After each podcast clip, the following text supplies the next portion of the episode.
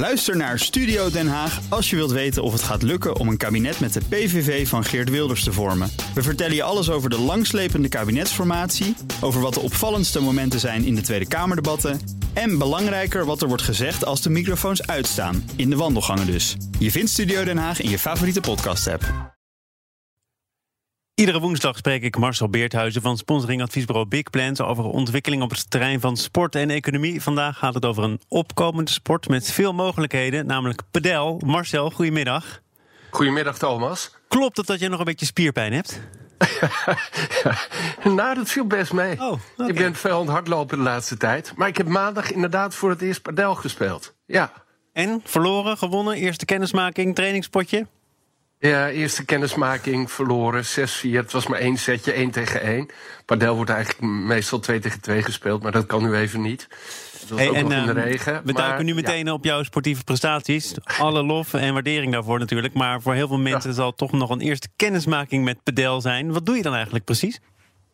Ja, je speelt. Uh, uh, het is eigenlijk een combinatie van tennis en squash.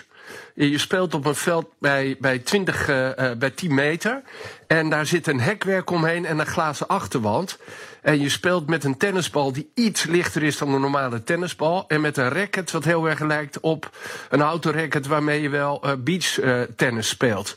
En uh, door die bal, die lichter is, en door dat racket, wordt er heel veel snelheid, wat je normaal bij tennis hebt, uh, uit het spel gehaald. En ja, ook nog eens een keer gecombineerd met die wanden. Betekent dat je heel leuk rallies kan spelen. Dat je eigenlijk al betrekkelijk kort en snel gewoon daaraan mee kunt doen. Dus het is een hele toegankelijke en leuke manier van, van bewegen. En is dat dan ook de voornaamste verklaring dat deze sport in opkomst is? Dat steeds meer mensen toch denken: moet ik een keer proberen?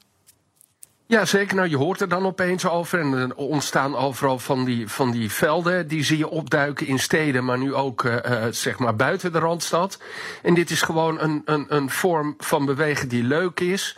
Waarbij je zelf kan bepalen wanneer je gaat spelen. Er zijn ook allerlei commerciële aanbieders. Je kunt het ook bij heel veel tennisverenigingen spelen, overigens.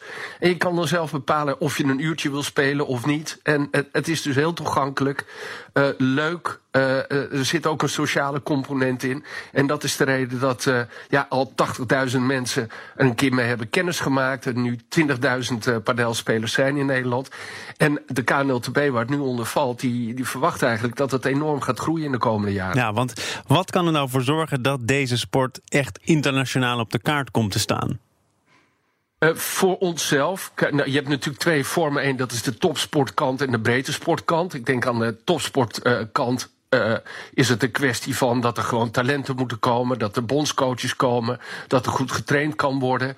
Er was ooit een padelbond Nederland en dus de KNLTB, hè, de tennisbond, die zijn op 1 juli gefuseerd. Dus dat is een hele goede ontwikkeling, omdat die dan samen die ontwikkeling van die sport gaan oppakken.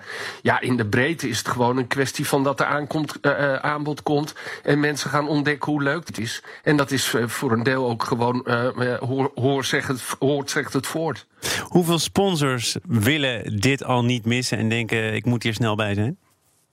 Nou, het, in Nederland valt het nog tegen. Je hebt sponsors van de KNLTB die daar, hè, zoals uh, Dunlop bijvoorbeeld, die daar een beetje instapt. Dit spel komt uit Mexico en is vanuit Mexico overgewaaid naar Argentinië en Spanje. In Spanje is het na voetbal de tweede sport. Enorm groot en daar worden ook grote kampioenschappen gespeeld. Er zijn professionals enzovoort. Enorme aantrekkingskracht met grote evenementen, met veel publiek op de, op de tribune. Uh, ja, en, en heel leuk om naar te kijken. Dus ja, als we daar aan mee willen doen, dan moeten er gewoon veel meer banen komen. Niet alleen buiten, maar ook binnen. Uh, en je ziet bijvoorbeeld in Zweden dat daar nu een enorme uh, ontwikkeling is. Jonas Burkman, een oud tennisser, die, is, uh, die heeft een soort franchise-concept opgezet. En de hele kuststrook tussen Malmö en Sto Stockholm worden allemaal van die indoorbanen neergelegd.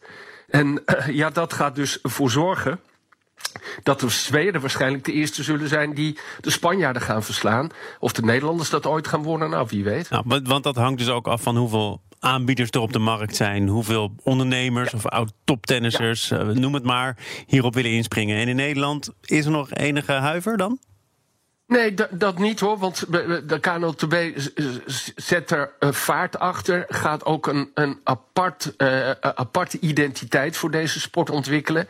Je ziet bijvoorbeeld ook op social media dat, bekende voetballers, slaat dan in Zweden, maar in Nederland Arjen Robben en Robin van Persie, dat die padel spelen. Dus dat wordt opgepakt. En er zijn ook gewoon ondernemers, commerciële mensen, die dit oppakken en gewoon overal in het land dit soort centra gaan bouwen, omdat het een interessant commercieel model is. Dus je ziet ze bij fitnessketens opduiken, maar eh, ja, er is ook bijvoorbeeld een Play Padel Club, nou die is zelf overal baantjes aan het aanleggen. Dus dat, dat zal zorgen voor verspreiding. De bekendheid wordt steeds groter en dan zal ook het niveau omhoog gaan. Wanneer ga jij weer? Uh, nou, nog voor de kerst hebben we afgesproken. Want ik moet revanche nemen natuurlijk. Maar Thomas, als het over mijn sportprestaties uh, uh, moet gaan... dan zijn we naar één uitzending. Nee, maar we hebben, ook, we hebben ook nauwelijks meer tijd hoor. Ik wil het gewoon even vragen. Marcel Beerthuizen van Sponsoring Adviesbureau Big Plans. Succes dan die volgende keer. Pak de revanche.